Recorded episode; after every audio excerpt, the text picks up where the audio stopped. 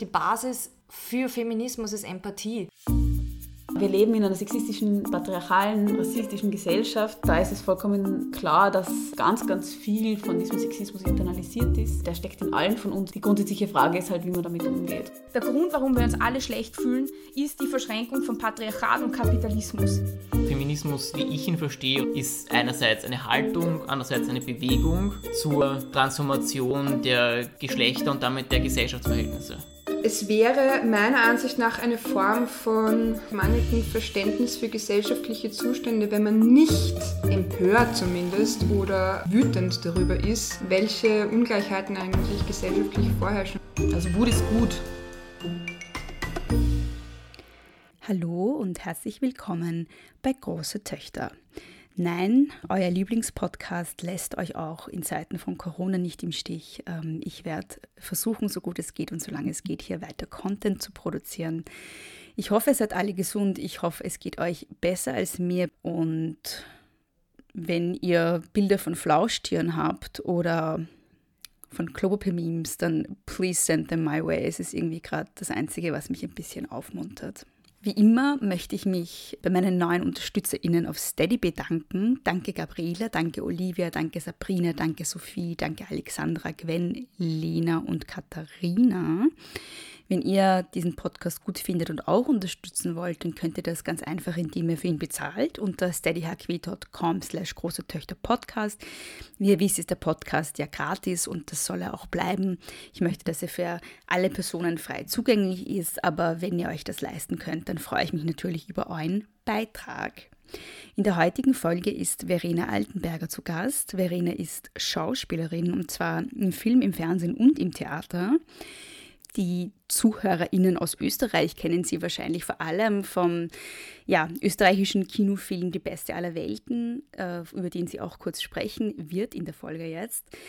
Die deutschen ZuhörerInnen kennen sie vielleicht auch von der RTL-Serie Magda macht das schon. Aber Verena ist insgesamt sehr umtriebig, hat äh, in diversen äh, Serien und Filmen mitgespielt in letzter Zeit und sie ist vor allem auch eine ja, öffentliche Person, die sich auch politisch immer wieder zu Wort meldet. Und das war auch eigentlich der Grund, warum ich sie eingeladen habe. Sie war sehr aktiv im Zuge der sogenannten Flüchtlingskrise im Jahr 2015 ist auch jetzt immer wieder sehr engagiert darauf aufmerksam zu machen, was gerade passiert an der türkisch-griechischen Grenze zum Beispiel. Aber sie äußert sich auch immer wieder feministisch und vor allem über Letzteres haben wir uns unterhalten. Ich habe mit Verena Altenberger über Körperbilder sprechen dürfen, über Schönheitsnormen äh, im Fernsehen und im Film. Wir haben gesprochen über MeToo und über Wut. Viel Spaß mit der heutigen Folge. Hallo liebe Verena. Hallo. Danke, dass du hier bist. ähm, ich beginne meine Folge immer mit Wer bist du und was machst du? Ich bin Verena Altenberger und ich bin Schauspielerin, österreichische Schauspielerin und war eine Zeit lang am Theater und drehe jetzt aber seit drei Jahren vor allem Filme und Fernsehserien mhm. in Österreich und überwiegend in Deutschland. Mhm. Und wie bist du eigentlich zur Schauspielerei gekommen? Das ist ja eine sehr interessante Geschichte, bitte auch, weil es nicht so eine lineare Geschichte Nein, ist. ich weiß nicht, ob es im Schauspiel überhaupt so wahnsinnig viele lineare Geschichten gibt, aber ja. wahrscheinlich schon. Ähm, also ich wollte schon immer, immer, immer Schauspielerin werden, seit ich denken mhm. kann. Deswegen kann ich auch gar nicht so den Punkt jetzt benennen, wo mhm. das losgegangen ist, weil seit ich mich erinnern kann, wollte ich das. Mhm. Ähm, aber ich habe einfach durch meine Familie und mein Elternhaus jetzt nicht so den Zugang zu Kultur oder Kulturverständnis gehabt. Also bei uns ging es halt vor allem irgendwie um Sport und also meine Mama hat einen Bauernhof gehabt, mein Papa arbeitet in einer Bank. Also es ist so, ähm, ja, äh, ich hatte einfach, ich wollte das schon immer werden, aber ich wusste gar nicht so genau, was es eigentlich ist, was ich mhm. da werden will. Und ähm, dann bin ich mit 18 nach der Matura nach Wien gefahren und habe am Reinhardt-Seminar vorgesprochen mhm. und äh, bin also quasi nach zehn Sätzen abgebrochen worden. Wie es den meisten geht, oder? Ja, eh, ja. eh. Wusste ich damals ja auch noch. Mhm. Noch nicht mal das wusste ich, dass mhm. eh so, also so wenige genommen werden und so. Aber es war wirklich, es war einfach eine wahnsinnig unangenehme Situation. Also mhm. auch so allein schon so das Vorzimmer, wo, Vorzimmer, die, die Vorhalle, ja. wo irgendwie da tausend Leute warten und alle schauen irgendwie so aus, wie man sich vorstellt, dass Schauspielstudenten ausschauen. Und also so, was man halt jetzt als alternativ beschreiben würde, nicht mal das kannte ich irgendwie mit meiner Salzburger Landkindheit so. Wir haben keine Alternativen gehabt. also es war alles wahnsinnig unangenehm und dann bin ich ähm, nach meinen zehn Sätzen Versagen da raus und habe die Mama angerufen und gesagt, was soll ich denn jetzt studieren? Und die Mama hat zu Hause am PC gesessen und hat sich das Studienangebot von der Uni Wien angeschaut und hat gesagt, du machst jetzt Publizistik und Kommunikationswissenschaften, das wird dir taugen. Okay. Bin ich zur Uni Wien gefahren, habe inskribiert, wusste gar nicht, wofür ich da inskribiere eigentlich und habe das dann studiert und es hat mir total taugt. Ich habe das ein richtig cooles Studium gefunden. Also ich fand das einfach toll. Ich hatte damals auch so einen freien Wahlfach gehabt, ich konnte mir echt alles zusammensuchen. Ich habe an der angewandten Industriedesign gemacht und ein bisschen Italienisch an der WU und ein bisschen das. Also es war so total cooles Uni-Studentinnenleben. Ähm, und parallel dazu habe ich angefangen, meine Bildungslücken, was Theater und äh, Hochkultur angeht, ähm, aufzufüllen und bin halt viel ins Theater gegangen und habe angefangen, mir Drehbücher aus der, aus der TV, also aus der Theaterwissenschaftsuni, da kann man sich Drehbücher ausleihen, so Drehbücher lesen und gleichzeitig den Film schauen, um zu verstehen, weil das ist ja wie eine eigene Sprache, die man Ja. lernen muss irgendwie. Ja. Ähm, und dann habe ich es, also nach Studienabschluss ein Jahr gearbeitet und dann habe ich es nochmal probiert und dann bin ich angenommen worden am Konservatorium in Wien. Also mittlerweile heißt es Musik- und Kunstuniversität der Stadt Wien.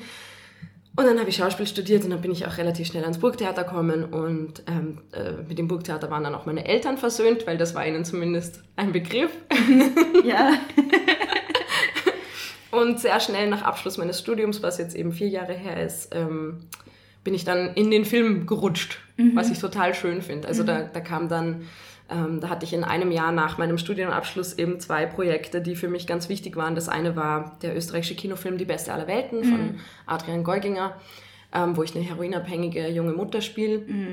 Und was wirklich so klassisches, äh, äh, dreckiges, tiefes österreichisches Arthouse-Kino war und Gott sei Dank trotzdem erfolgreich, was nicht so selbstverständlich ist. Ähm, also erfolgreich im Sinne von Zahlen und Festivalpreisen und so. Ähm, und gleichzeitig habe ich in Deutschland eine Rolle bekommen bei RTL in einer Sitcom, äh, wo ich eine polnische Altenpflegerin auf High Heels und im Minirock spiele und ähm, damit hatte ich irgendwie zwei so Marken gesetzt am, am gegenüberliegenden Ende des Spektrums und ab da konnte ich mir dann meine Rollen in, ziemlich gut aussuchen Ja. eigentlich. Und ich klopfe jetzt kurz auf Holz, ich hoffe es ist nicht so laut, weil da bin ich immer so ein bisschen ah, nicht verschreien. ja, aber so, das, äh, so bin ich zum Schauspiel gekommen und ähm, im letzten Endes jetzt beim Film gerade unterwegs. Ja, und auch sehr erfolgreich gerade. Also gerade die Welten hat ja sehr viele, also hast du sehr viele Preise auch eingeheimst. Eingeheimst, ja. Eingeheimst. ja, es ist auch, ähm, finde ich, ähm, sehr cool zu hören, dass äh, jemand, der nicht aus einer klassischen österreichischen Schauspieldynastie kommt, eine, Karriere, äh, eine Karriere möglich ist in diesem Bereich. Also Ja. das finde ich sehr cool. Absolut. Ja. Weil Wobei, wobei so das Grundgefühl nicht unbedingt weggegangen ist. Ja. Dieses, dass man, dass ich immer noch oft das Gefühl habe, so ich gehöre da nicht wirklich Ah, ja. ähm, dazu oder oder ganz oft sich auch noch so ein Minderwertigkeitskomplex Mhm. einschleicht. Also ich habe zum Beispiel heute noch, was wirklich völliger Blödsinn ist, aber ich habe heute oft noch, kurz bevor die Theatervorstellung losgeht ähm, und ich im Publikum sitze, den Gedanken, hoffentlich verstehe ich's. was Ja. völliger Blödsinn ist, Ja. weil natürlich verstehen wir, was da gespielt wird. Wir sind alles kluge, ähm, gut ausgebildete Frauen. Aber trotzdem, es ist so, Ja. da, da schleichen sich immer noch so Gedanken ähm, und Minderwertigkeitskomplexe ein. Aber die tun ja auch nicht weh, die sind ja auch irgendwie in Ordnung, wenn man die, wenn man die zulässt und hinschaut und sagt, ah, hallo, da bist du wieder, wie schön, danke. Ja. Das heißt, du hast auch das klassische weibliche und äh, nicht aus ähm, der Upper Class kommende ähm, Imposter-Syndrom. Ja, ich weiß nicht genau, was das ist, aber ja, wahrscheinlich. Das ist das Gefühl, dass man, ähm, also erstens mal haben das hauptsächlich Leute, also vor allem Frauen, Mhm. vor allem junge Frauen, die ähm, überdurchschnittlich viel leisten in ihrem Bereich und meistens Aha. auch überdurchschnittlich erfolgreich sind. Und Aha. das ist das Gefühl, dass man ständig ähm, äh, falsch am Platz ist. Mhm. Das, und es heißt deshalb Imposter-Syndrom, also Hochstapler-Syndrom, weil man ständig das Ah. Gefühl hat, es dauert, es kommt, es dauert nur ein, es, Bis sie draufkommen. bis sie, da- sie werden Ja. mir draufkommen. Oh ja, ja, ja. Sie werden mich, Das irgendwann checkt jemand, Genau. dass ich nichts drauf habe. Verdammte Angst, Ja. glaubst du, es ist so? Ja, ich habe dann oft, also ich habe das ja auch im, im Uni-Kontext und ich hatte dann oft schon mal das Gefühl, bin ich überhaupt gut genug, um Imposter-Syndrom zu haben, weil das haben ja eigentlich nur, Okay, das ist wirklich... das ist schon ziemlich wichtig bei mir. Also, ja. Aber ja, Großartig. du bist nicht die Einzige damit. Es sind nur viele Frauen, die auch ähm, Ja, sehr gut unterwegs das, sind. das ist mir, das ist mir total bewusst. Ich Ja. finde, es gibt aber auch echt so, also ich habe dann auch viel angefangen zu lesen, einfach über, Ja. über Selbstbewusstsein und so und wie man das ähm, ausbilden kann auch. Also das ist auf jeden Fall so einer der Themenblöcke, die mich nach wie vor oder immer stärker beschäftigen. So, wie kann man als Frau einfach das gesunde Selbstbewusstsein entwickeln? Das man auch einfach braucht, um gesund und positiv und strahlend durch die Welt zu gehen. Und ich meine, dass man immer wieder mal diesen kleinen Breakdown zu Hause hat, das ist eh klar. Nicht aber, nur zu Hause. Ja. Äh, ja, aber einfach so äh, zu lernen, einfach mutig durchs Leben zu gehen. Das äh, ist eh schon eine sehr große Aufgabe.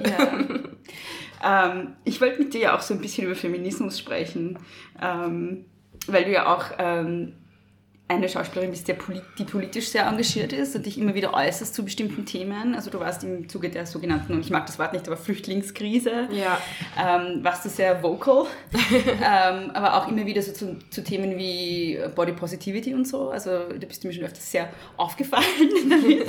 Und ähm, genau, da wollte ich dich fragen, ähm, erstmal, bist du, würdest du dich als Feministin bezeichnen? Ja.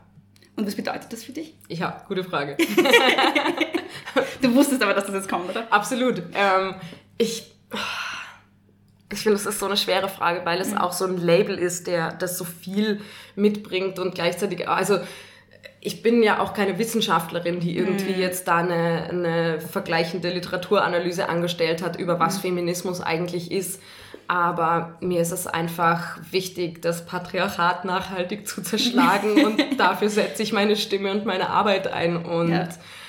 ähm, dafür riskiere ich auch was. Und ähm, vor, allem, vor allem heißt es für mich auch einfach, sehr, sehr starken Zusammenhalt unter Frauen auszubilden, der einfach für mich gefühlt immer noch nicht so stark ist wie Männer, aber die hatten auch einfach viele tausend Jahre mehr Zeit, das auszubilden. Und da müssen wir jetzt einfach ähm, den Zeitenwandel vorantreiben. Und das ist für mich der Feminismus, den ich versuche zu leben. Und ob das jetzt Feminismus nach, nach rein äh, Konzeption ist, weiß ich nicht. Aber ja, deshalb ja.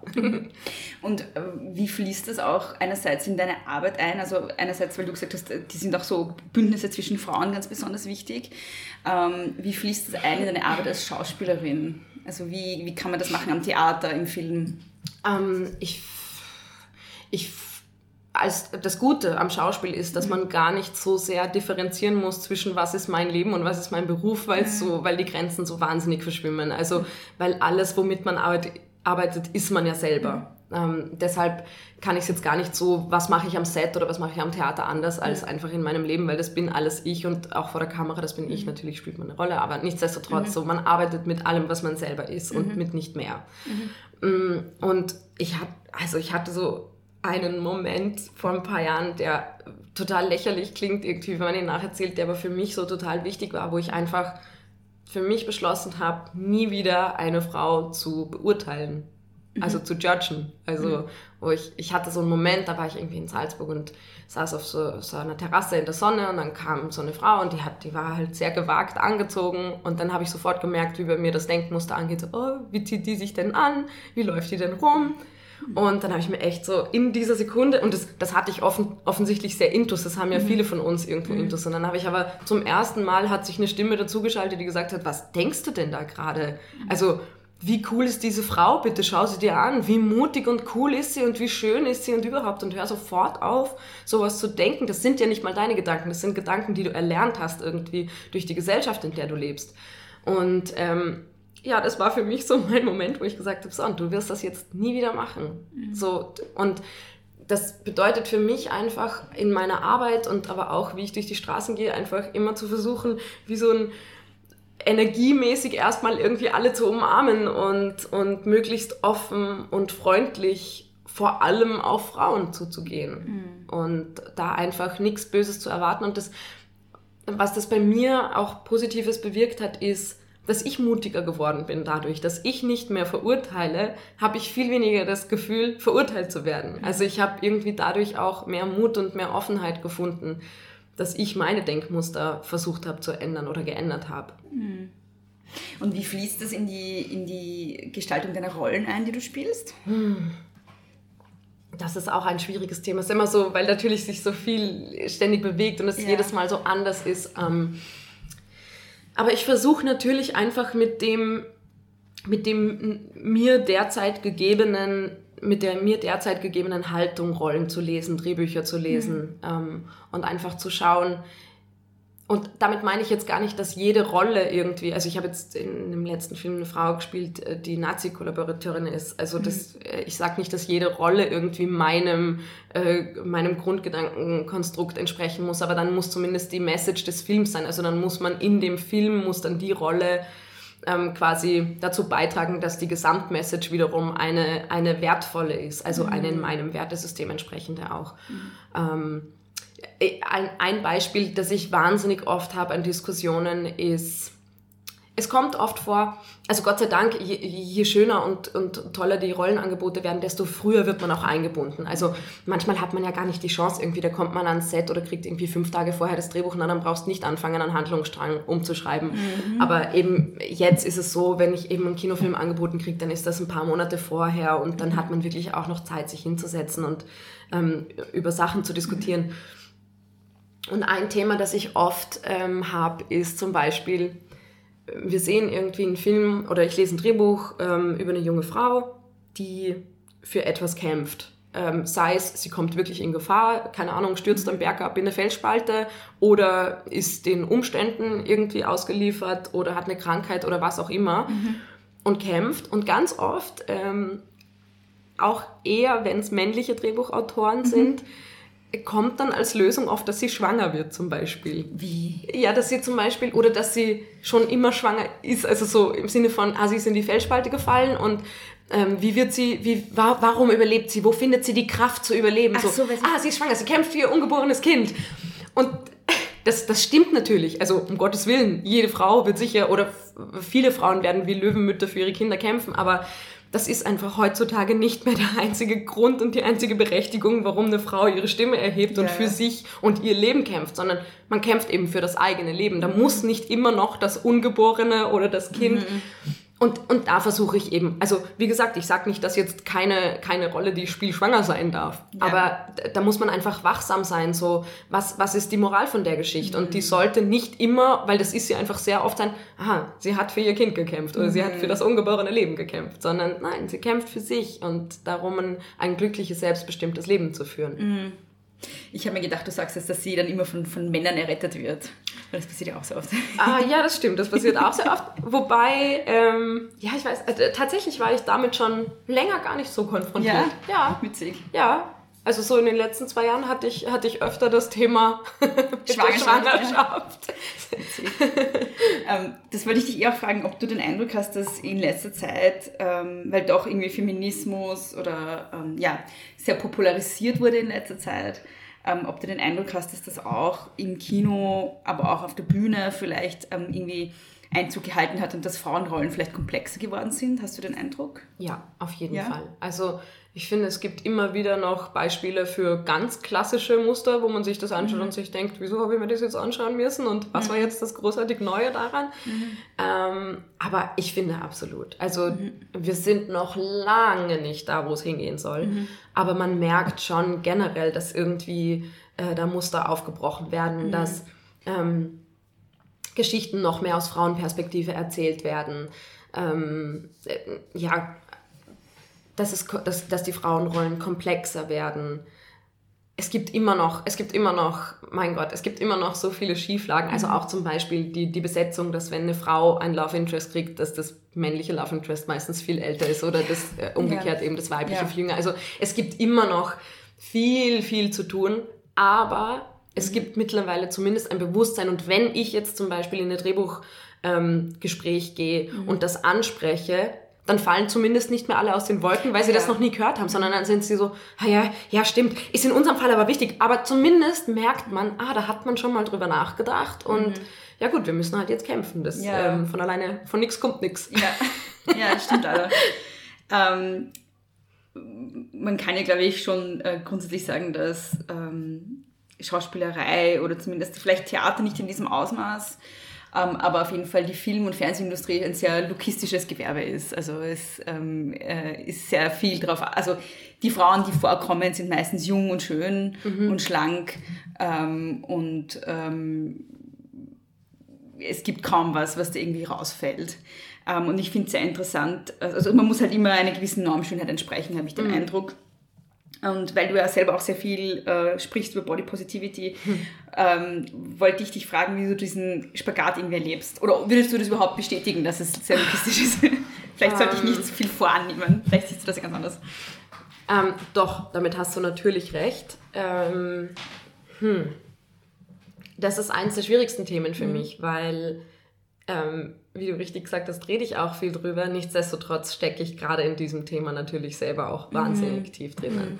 Und ähm, ich, ja, also es ist echt ein schweres Thema, auch über, äh, drüber zu reden, weil ähm, ja, ich finde, es gibt so eine Norm nach wie vor total. Auch die wird langsam aufgebrochen, aber nichtsdestotrotz, natürlich ähm, sind das nach wie vor überwiegend junge, mhm. ähm, relativ objektiv hübsch ne, zu bezeichnende, relativ schlanke Frauen, die irgendwie auch Hauptrollen spielen.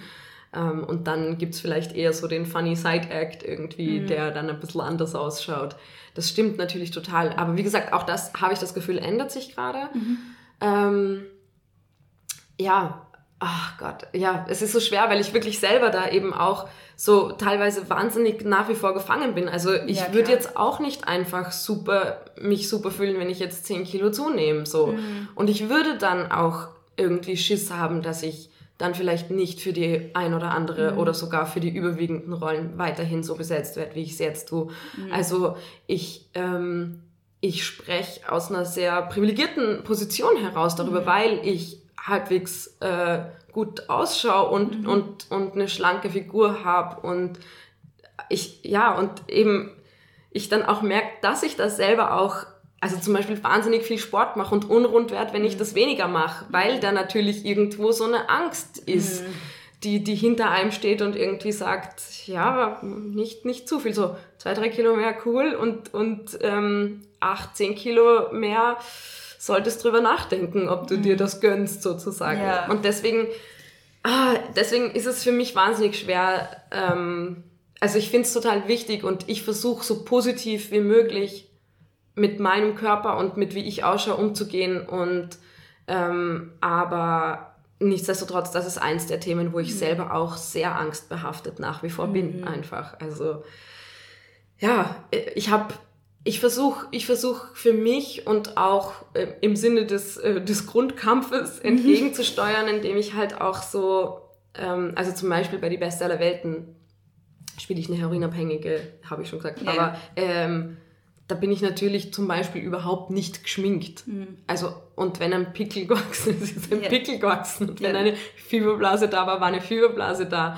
Mhm. Ähm, und ich habe auch äh, mir die Augenbrauen nicht zupft, was bei mir zu einer Monobraue führt. Und ähm, ich habe mir die Beine nicht rasiert mhm. und die Achseln nicht rasiert. Und das war eh schon so ein wahnsinniger Befreiungsschlag mhm. irgendwie für mich zu sagen, so schaue ich aus. Und nur dann, das passiert natürlich im Schutz der Rolle, weil ich spiele ja eine ja, Frau, klar. die drogenabhängig ist, dann kann man ja immer sagen, ja, aber sie ist ja drogenabhängig, deshalb ja. hört sie so aus. Also es wäre jetzt ganz was anderes bei den Projekten, die ich jetzt gerade drehe, mhm. wo ich, wo ich ähm, normale Durchschnittsfrauen äh, verkörpern soll die da, überhaupt nicht durchschnittlich ausschauen. Und ja. da mit einer Fieberblase hinzugehen ja. und zu sagen, ah, ich habe hier einen kleinen Herpes, ist das irgendwie ein Problem? Oh Gott, ja, es ist ein Problem.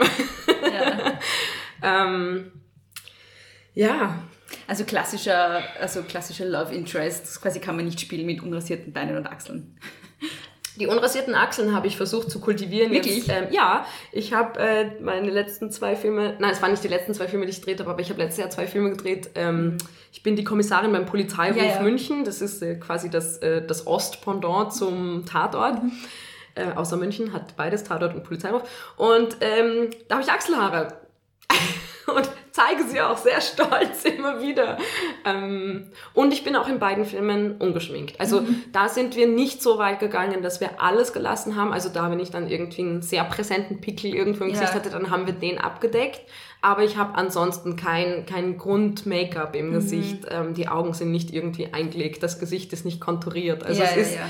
das ist für mich eh schon so, das, da habe ich die Grenzen des Machbaren eh schon relativ weit verschoben. Es klingt so lächerlich, ist es auch. Also, aber das war echt schon, äh, das war schon eine Ansage, Mhm. irgendwie zu sagen, äh, ich spiele ohne Make-up. Ja, voll, weil das sieht man ja so nie. Also, Nein. Ja. Und es ist auch wirklich so Grundding, bei Männern übrigens auch. Mhm. Also männlichen Schauspielern, die sitzen auch jeden Morgen in der Maske Mhm. und kriegen erstmal ein Grund-Make-up. Und natürlich schaut man, dass das natürlich ausschaut. Mhm. Aber niemand ist wirklich natürlich. Oder ganz, ganz selten nur. Also kann ich das zusammenfassen mit, ähm, du bist da sehr ähm, zweigespalten, weil du einerseits halt selber ähm, äh, quasi dadurch Privilegien genießt, dass du aussiehst, wie du aussiehst, aber andererseits spürst du selber auch voll den Druck ähm, von Seiten dieser Industrie, dass du dem auch entsprechen musst. Ja, ja. Und Ja. Bei, dem, bei dem Druck würde ich auch das noch mehr differenzieren, weil ich gar nicht weiß, ob das der Druck der Industrie ist oder ob das mein Druck ist oder ob das ein Druck ist, den ich vielleicht von meiner Mama auch gelernt habe. So, ich weiß es nicht, weil ähm, ich dem noch so verwachsen bin, dass ich gar nicht weiß, woher das kommt. Also ich habe auch eine Tante, die würde auch sagen, oh, wie schaust du aus, hast du zugenommen, wenn ich Ja. jetzt 10 Kilo mehr hätte, weißt du so. Also ich kann gar nicht Ja. sagen, dass das Druck der Industrie ist, aber das ist, das ist irgendwie Druck der. Gesellschaft. Und wenn man vor der Kamera permanent steht, zieht man sich den Schuh wahrscheinlich enger an als andere, weil man noch viel öfter damit konfrontiert ist. Ähm, aber ja, aber ja, natürlich. Ich, also ich weiß nicht, spürst du diesen Druck? Wie geht's dir damit? Das ist, ich, Ja, ich glaube, jeder spürt diesen Druck. Ja? Ähm, ich bin halt da irgendwie ein bisschen am anderen Ende des Spektrums wie du, weil ich halt nicht dieser, dieser, also dieser Schönheitsnamen spreche und deshalb, ähm, naja. und deshalb ähm, glaube ich, andere Sachen erlebe, aber ich glaube, dass diesen Druck jeder spürt und was ich halt besonders schwierig finde dran ist, und das hast du teilweise ja eh so ein bisschen beschrieben, dass man das so internalisiert hat, dass es wie die eigene Stimme klingt ganz oft. Ja, Dass ja. man das urschwer differenzieren kann. Ich finde allein, ah, ich muss, äh, ich finde allein so, dass wir jetzt hier sitzen, wir sitzen am, am Küchentisch und irgendwie allein, dass wir uns jetzt so gegenseitig uns selber zuschreiben, wo wir am Spektrum der Schönheit verortet sind, ist so blöd, wirklich. Das ist, ähm, also da merkt man auch einfach, wie, ja, wie, wie omnipräsent dieses Thema auch eigentlich ist und wie, wie man selber so struggelt, sich irgendwo zu verorten in diesem Ding, in, in diesem, in diesem Wahn oder in, in diesem Konstrukt. Also ich finde das, ich finde das wahnsinnig absurd. Da sitzen zwei junge Frauen sich gegenüber und, und ja, du weißt so, was ich meine. Ja, ja, klar, weiß ich, was Es- du meinst. Aber ich, ich finde halt schon, dass, ähm, dass es eine bestimmte Schönheitsnorm gibt, der man entweder mehr entspricht oder weniger entspricht. Und ähm, ich weiß nicht, ich habe zum, zum Beispiel als dicke Frau auch sehr viele Erfahrungen gemacht mit Mobbing und so. Das ist halt was, was man als dünne Frau wahrscheinlich so nicht wegen seiner Figur erlebt. Deshalb meine ich, also es gibt unterschiedliche Erfahrungen einfach. Ja. Aber ich glaube, diesen Druck spüren alle halt auf, Ja. auf unterschiedliche Art und Weise. Ja. So habe ich das gemeint. Ja, absolut, absolut. Das würde ich Ja. zu 100% unterschreiben. ja. Ja. Ähm, ja, was ich auch noch kurz besprechen würde gerne ist ähm, das Thema MeToo, weil das ja in der Filmbranche den Ausgang genommen hat. Hast du das Gefühl, also erstens mal, ähm, hast du da einen Unterschied erlebt zwischen Film und Fernsehen in Bezug darauf, was sich getan hat? Oder hat das was verändert? Hat sich da was getan? Merkst du einen Unterschied? Ähm, ich merke auf jeden Fall einen Unterschied. Jetzt muss man auch sagen, ich bin ja selber noch gar nicht so lange dabei. Ja. Also so, ich glaube, die Worst Times habe ich, Klopf auf Holz, nicht Ja. miterlebt. Also äh, ich, wir sind noch immer äh, weit weg vom Idealbild, das ich irgendwie habe von, wie man miteinander umgeht und wie, wie die Hierarchien und auch zwischen den Ges Geschlechtern verteilt sind. Ähm, aber ich merke schon einen Unterschied. Also es, es gibt sowas, sowas, so ein ganz banales Beispiel, was ich wahnsinnig angenehm finde. Es gibt einen neuen Beruf beim Film oder auch beim Theater und das heißt Intimi Intimacy Coordinator. Oh. Ja, und das gab's nicht. Das, das gibt's wirklich seit sechs, sieben Monaten gibt's diesen Beruf. Und das sind einfach meistens Frauen. Es gibt auch nur ganz wenige bis jetzt, weil natürlich auch die Ausbildung in welcher Form auch immer erst geschaffen werden muss und so.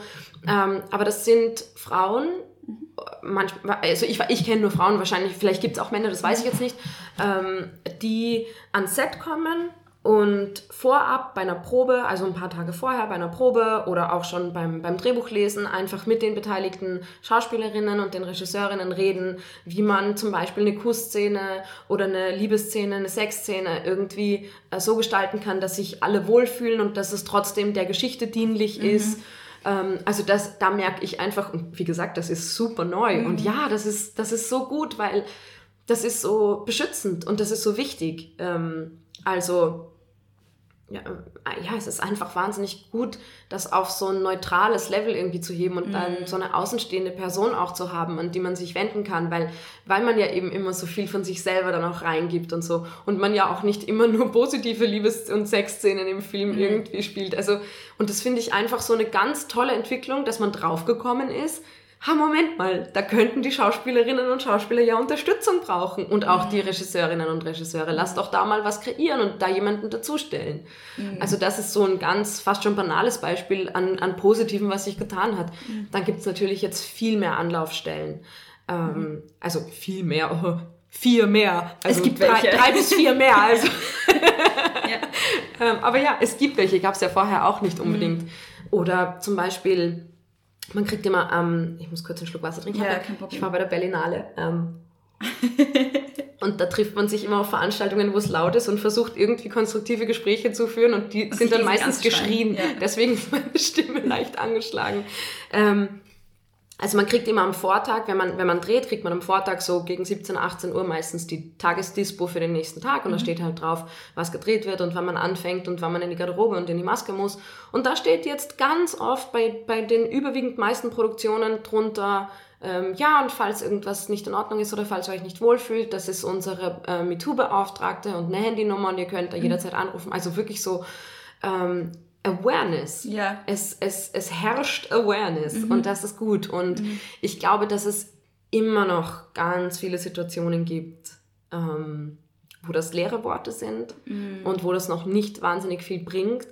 Aber ähm, wie vorher auch schon angesprochen, mit dem Altersunterschied zwischen den Love Interests, man, man, man merkt zumindest, dass die Leute anfangen drüber nachzudenken und man stößt nicht mehr auf völliges Unverständnis, wenn man Sachen anspricht, die wehtun oder die unangenehm sind oder ähm, die man beobachtet hat auch. Also das ist doch, doch, da tut sich was. Da tut sich was, Gott sei Dank, zum Glück. Und erlebst du da auch so Solidarität zwischen Frauen, wenn Dinge passieren? Ich erlebe wirklich ganz viel Solidarität zwischen Frauen. Absolut. Und das ist so, das, also Sehr schön. ja, da bin ich so dankbar dafür. Und ähm, da hoffe ich auch, weil was ich mir gewünscht habe, als ich angefangen habe, war oft, dass irgendwie gestandenere Kolleginnen und Kollegen mir manchmal geholfen hätten mit egal welchen Situationen.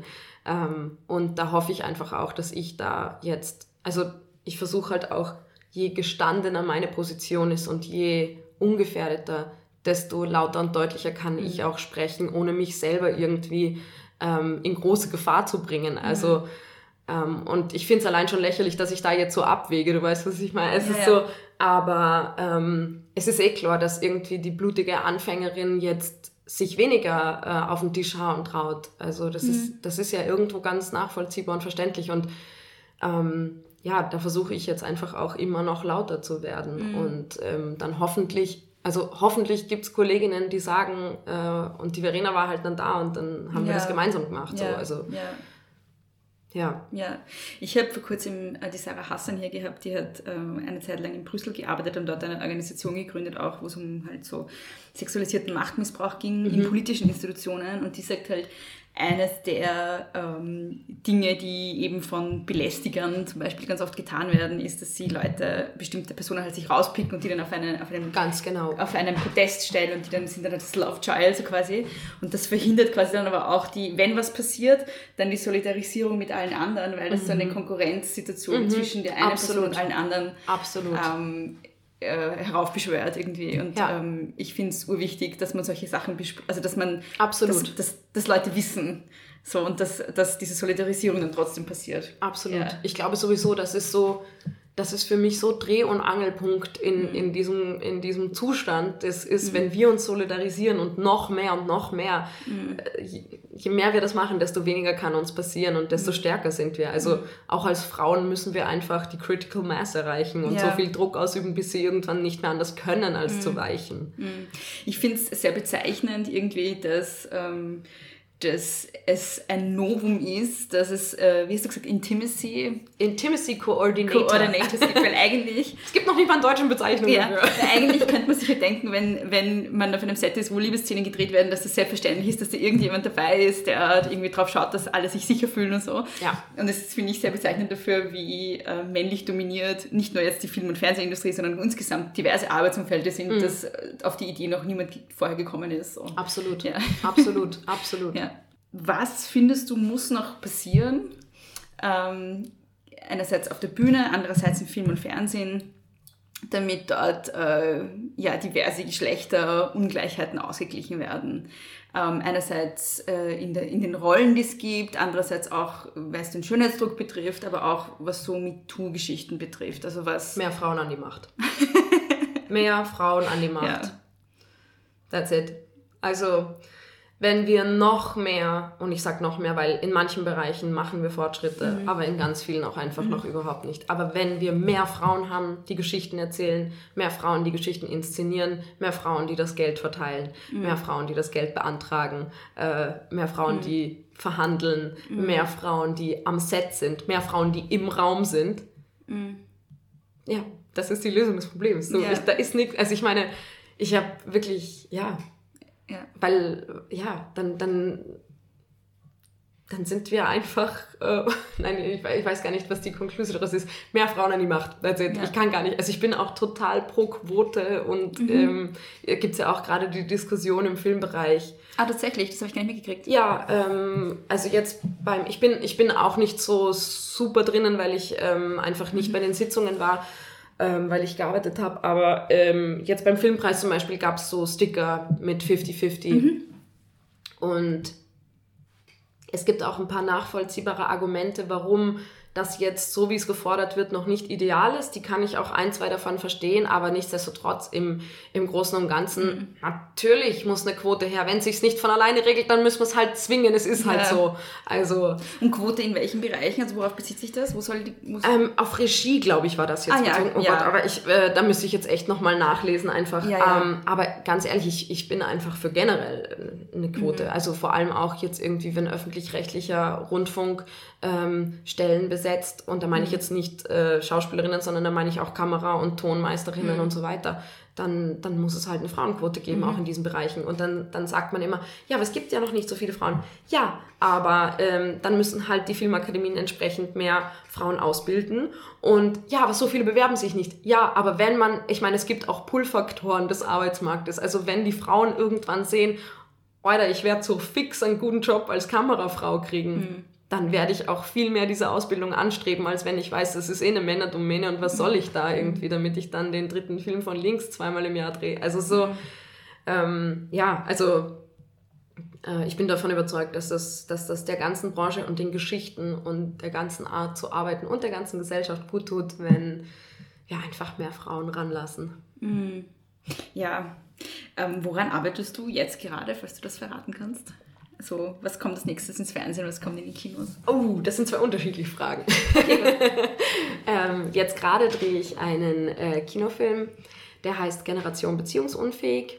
Äh, das war vor ein paar Jahren so ein Sachbuch von Michael Ja. Nast und daraus ist jetzt ein Kinofilm geworden und eine ganz tolle junge Regisseurin inszeniert, Helena Hufnagel. Und ähm, dann drehe ich gerade noch parallel eine Serie für die Magenta, also das ist die Telekom. Die machen jetzt ihre erste eigene Streaming-Serie. Lustig. Äh, Also das Magenta Original. Das heißt Wild Republic und ähm, gut, Generation beziehungsunfähig, der Titel ist quasi selbsterklärend, worum es da Ja. geht. Und bei Wild Republic geht es um eine Sozialpädagogin, die mit acht schwer erziehbaren Jugendlichen beziehungsweise straffällig gewordenen Jugendlichen in die Berge geht, um die dort zu resozialisieren. Und natürlich geht alles so schief, wie es nur schief gehen kann, inklusive Mord und Flucht in die Berge und wer war's und gehen wir jemals wieder runter und die glauben uns doch sowieso kein Wort. Ja, Also sehr wild. ja, sehr wild. ähm, das sind die zwei Sachen, die ich gerade äh, drehe. Und das nächste was ins Kino kommt, ist vermutlich, das ist immer so, die Postproduktion Ja, ist ja, immer ja, so ich unterschiedlich weiß. lang, dass man das, dass ich das als Schauspielerin immer fast gar nicht beantworten kann. Aber ich habe letztes Jahr einen, einen Kinofilm auf Griechenland gedreht, ähm, wo es um Geflüchtete geht, Mhm. äh, im, im, in Moria, in Lesbos und ähm, mehrere Erzählstränge auch drumherum, die bis Mhm. nach Österreich führen. Der heißt Me, We, also so, das, das ist das kürzeste Gedicht der Welt, also wir, nein, äh, ich, nein, wir. Ähm, der kommt jetzt dann wahrscheinlich, vermutlich irgendwann mal im Frühjahr in die Kinos. Okay, irgendwann, irgendwann dann, also schaut ihn euch an, Ir- irgendwann dann. dann, wenn sie ihn spielt. Und falls der Titel auch gleich bleibt, das weiß ich auch. Also schaut I keep you einfach, posted. ja, schaut sich einfach den nächsten Film mit der Verena Altenberger an. Wie auch immer er heißen wird. Am 30.03. läuft ein Fernsehfilm, aber das ist schon ein älterer. Aber das ist ein Kinofilm, äh, nein, ein Fernsehfilm, den habe ich aber schon im Winter letztes Jahr gedreht und der kommt jetzt ins ZDF. Der heißt Die Spur der Mörder und läuft am 30.03. im ZDF. Gut, gibt es sonst noch irgendwas, was du gerne noch sagen würdest, ähm, was ich nicht gefragt habe und dir wichtig ist? Ich habe mir eine kleine Liste gemacht. Wirklich? Cool.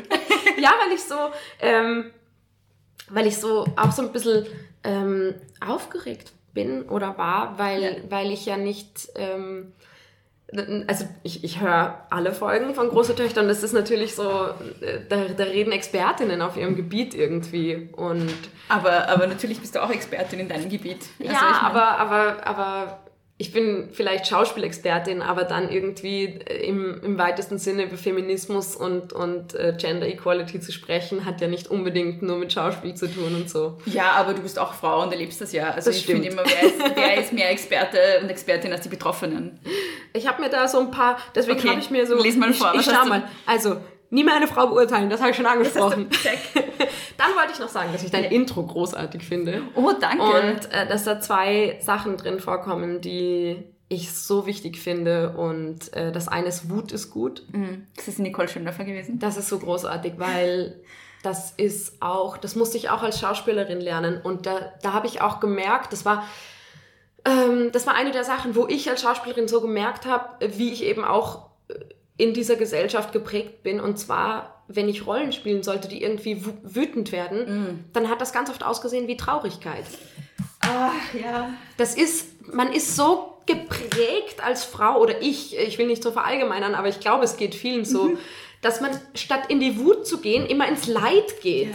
Ah, und wie ich das lernen musste, einfach wütend zu sein. Und zwar nicht nur im Privatleben, sondern wirklich auch einfach auf der Bühne, wo es eh nur gefaked ist. Ja. Also nicht mal der Fake-Zugang zur Wut war mir, war mir gegeben. Und ich meine, ähm, diese, dieses Erlebnis auf der Bühne, wo ich zum ersten Mal gemerkt habe, ich kann nicht wütend spielen, das ist schon zehn Jahre her. Also ich meine, äh, ich war so, um Gottes Willen, bist irgendwie eine 20-jährige Frau, du kannst nicht wütend werden, was ist denn da los? Deswegen wollte ich einfach nur sagen, ich unterschreibe zu 10.000 Prozent, Wut ist gut, weil es geht nicht um Leiden und es geht nicht um, und, es, und es, das ist alles in Ordnung und das ist alles da und Wunden lecken ist super und gegenseitig sich auch bemitleiden ist was Wunderschönes. Aber wir müssen in die Wut gehen und nicht in den Rückzug, sondern raus. Und wenn es dann heißt, ähm, sei nicht so laut und sei nicht so das, dann sollen wir noch wütender werden. Also wirklich, wir müssen laut und wir müssen wütend sein. So. Ich finde, dass es ein Unterschied ist zwischen einem Wut empfinden und Wut zum, zum Ausdruck bringen, weil Ja, ich glaube, dass es ganz oft absolut. Frauen sehr leicht fällt, Wut zu empfinden. Aber ich kenne das auch zum Beispiel von mir, wenn ich Wut empfinde, mein Ausdruck von Wut sind Tränen, ich weine. Ja, ja, absolut, weine, ja, absolut, absolut. Ja, das meinte ich auch eben. Genau. Ich, ich habe schon verstanden, was Wut ist, aber ich habe gespielt und alle dachten, ich spiele traurig. Ja. Aber ich bin wütend. Ja, deshalb bin ich so, so ähm, ähm, da habe ich mich so zusammengezogen, als du das gesagt hast, habe ich mir gedacht, Ja. oh Gott, ich kenne das so gut. Ja, oh Ich bin Mann. keine Schauspielerin, aber ich kenne das aus meinem Leben. So. Ja, eh, ich meine, das Ja. Schauspiel ist ja, immer das eben. Leben, deswegen. Ja, ja, voll. Äh, und der zweite Satz, den ich so toll finde in deinem In Intro, ist ähm, Empathie als Voraussetzung für Feminismus. Das ähm, ist bei mir auch so hängen geblieben, weil es natürlich für mich auch ganz viel mit Schauspiel zu tun hat, weil Empathie ist für mich auch die Voraussetzung für Schauspiel. Einfach, ja, die, die, die Fähigkeit zu haben, andere Menschen nachfühlen zu können, ist so wertvoll und ja, das finde ich super. Dann haben wir schon drüber gesprochen, eben über Ehrgeiz und Selbstbewusstsein und Mut und ja, ich habe, was ich noch, was ich noch sagen, äh, ansprechen wollte, war, dass man also als Schauspielerin beschäftigt man sich ja auch sehr viel in der Ausbildung und in auch Rollen, die man spielt und in der kreativen Auseinandersetzung mit den Rollen auch mit weiblichen und männlichen Anteilen einer Person. Und da meine ich jetzt gar nicht ähm, irgendwie, ja, da meine ich wirklich so energetische Anteile, sage ich jetzt mal. Und da habe ich auch gemerkt, dass es für mich ganz, ähm, äh, das finde ich, ist einfach wichtig, so ein Bewusstsein zu haben, dass wir auch, auch was das angeht, nach wie vor sehr geprägt werden von der Gesellschaft. Und ich habe einfach gemerkt, dass ich für mich gerade so in der Zeit der Ausbildung des Studiums permanent hin und her geworfen war zwischen weiblich, aber dann hieß weiblich immer sexy und Oh ja. lustvoll und, und ähm, voll Vibe oder ähm, und das war aber dann auch immer ganz schnell zu viel. Also so, dann bin ich da reingegangen irgendwie und dann hieß es gleich, nein, das ist jetzt zu sexy und das ist jetzt zu das. Und dann, okay, und dann habe ich versucht, okay, so, okay, gut, also ich habe zu viele weibliche Anteile. Okay, dann gehe ich in das andere. Dann hieß es, na, jetzt bist du zu hart und jetzt bist du zu unnahbar, jetzt hast du zu viele männliche Anteile. Und dieses ständige sich selber ausbalancieren zwischen diesen männlich, vermeintlich, Ja, ja, männlichen, ja. vermeintlich weiblichen Anteilen, mm, das finde ich einfach nur wahnsinnig spannend, dafür so ein Bewusstsein zu haben, auch, ähm, dass, es, dass es diese Zuschreibungen gibt und wie man selber damit umgeht. Und da habe ich, da muss ich auch wirklich sagen, nachdem ich diese Reise gemacht habe mit diesem, wo es mich ständig hin und her geworfen hat, zwischen zu, zu weiblich, zu männlich, zu hart, zu weich, zu lustvoll, zu eng, zu äh, ähm, hat mir das im Endeffekt eine sehr große Freiheit auch gebracht, einfach damit jetzt spielen zu können. Und das glaube ich ist nicht nur als Schauspielerin damit zu spielen, sondern einfach, ich glaube, dass es für uns Frauen auch ganz wichtig sein kann, sich in diesen Zuschreibungen so frei wie möglich zu fühlen. Es ist, äh, vorgestern ist dieses Video gepostet worden von, genau, ja, die, die don't, just be a lady, they said. Ja. Don't be, don't say yes, don't say no, don't be too loud, don't be too shy. Also es ist so dieses, ähm, genau das, was man ständig hört und genau das, was ich auch im Studium ständig gehört habe, was ich aber auch teilweise von meiner Mama, von meinem Papa, von meinem Umfeld in der Schule, äh, aus den Medien, egal wo, gehört habe. Und ähm, ich würde mir wünschen, also das wünsche ich mir für mich selber und das wünsche ich mir einfach auch für die Gesellschaft, dass wir das alles so nehmen, wie es da ist und uns einfach frei von links nach rechts und von oben nach unten in genau diesen Zuschreibungen bewegen, mit einer großen Angstfreiheit einfach.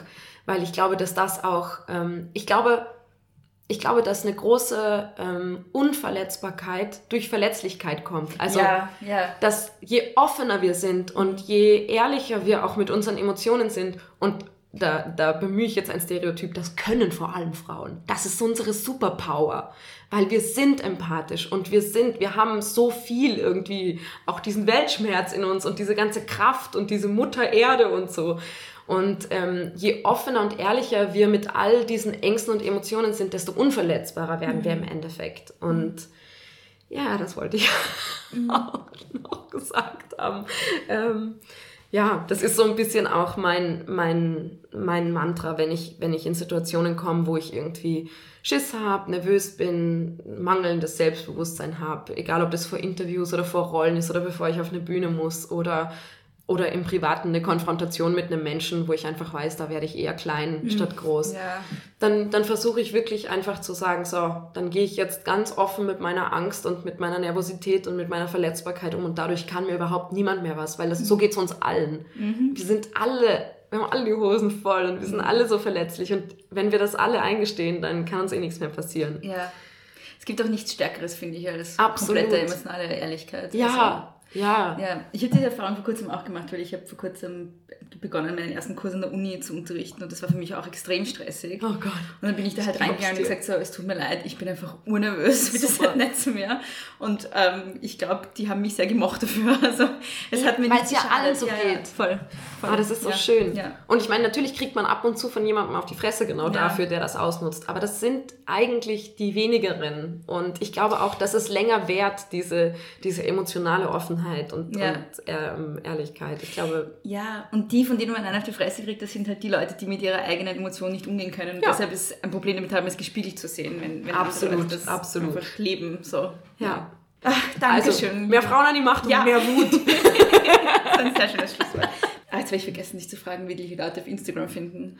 Ähm, die Leute finden mich auf Instagram ähm, unter Verena-Altenberger und auf Twitter bin ich als Ena Altenberger unterwegs. Dankeschön, liebe Verena. Danke dir. Vielen lieben Dank, Verena, für das Interview und danke an euch fürs Zuhören. Alle Links zu Verenas Twitter- und Instagram-Profil findet ihr in den Shownotes. Dort findet ihr auch die Homepage von Große Töchter, großetöchter-podcast.at. Wenn ihr große Töchter unterstützen wollt, dann könnt ihr das auf steadyhq.com slash große Töchter Podcast oder indem ihr diese Folge teilt oder indem ihr euren Freundinnen und Freunden vom Podcast erzählt oder indem ihr euch ein paar Sekunden Zeit nehmt und auf Apple Podcasts eine kurze Bewertung und Rezension schreibt. Wenn ihr mir etwas mitteilen wollt, egal ob es Kritik ist, Feedback, Lob oder wenn ihr vielleicht selbst sogar Gast sein wollt, dann könnt ihr das tun, indem ihr mir eine E-Mail schreibt, großetöchterpodcast.gmail.com. Ihr könnt mich natürlich auch auf Twitter oder auf Instagram kontaktieren. Mit meinem Podcast bin ich auf Instagram at großetöchterpod und ich privat bin auf Twitter und Instagram at Frau Frasel.